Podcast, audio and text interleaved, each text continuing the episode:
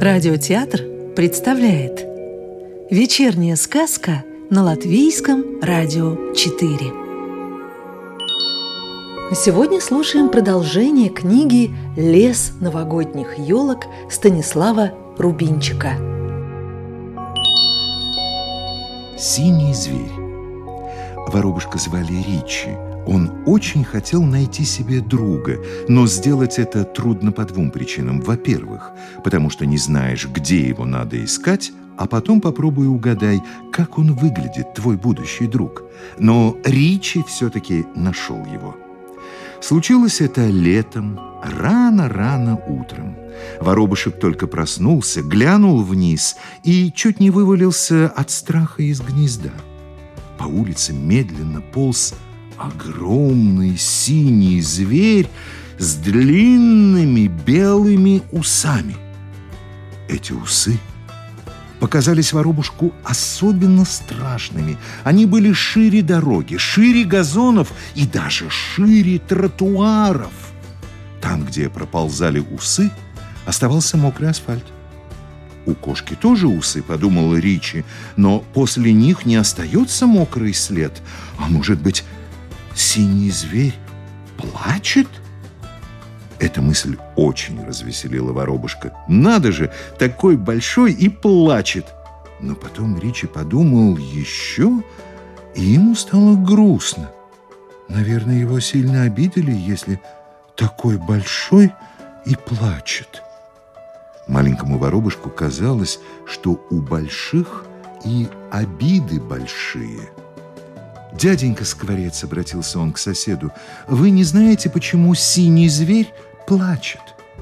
Но Скворец, чрезвычайно гордившийся своим и сине-черным оперением, удостоил серенького воробушка лишь презрительным взглядом. Синий зверь все полз по улице, и слезы у него были фонтаном — Ричи стало жаль великана. Воробушек полетел за ним и, чтобы отвлечь его от грустных мыслей, запел «Кили-кили, тиф-тиф-тиф, кили-кили, тиф-тиф-тиф». Это была самая веселая песенка, которую он знал. Когда они добрались до конца улицы, Воробушек решил, что его песенка не помогла обиженному великану, как вдруг синий зверь перестал плакать. Он развернулся, благодарно посмотрел на Ричи и весело побежал обратно. «Ура!» – закричал воробушек и несколько раз перекувырнулся от радости. Да и как ему было не радоваться? Во-первых, он такой маленький сумел помочь такому великану, а во-вторых, и это было главным, Ричи нашел друга – Воробушек решил так. Если только я смог успокоить синего зверя, значит, я ему нужен.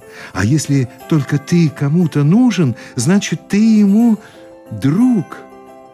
Вот почему Ричи так обрадовался и закричал. «Ура! Я нашел друга!» Скворец высунулся из своего домика и покосился на воробья. «Какая серость!» Это же обыкновенная полючная машина. Ну и пусть, ну и пусть, все равно она мне друг. Вы же сами видели, как она плакала, и я ее успокоил. «Ха-ха-ха-ха!» — сказал Скворец. Он всегда так говорил, когда злился. Плакала, рыдала.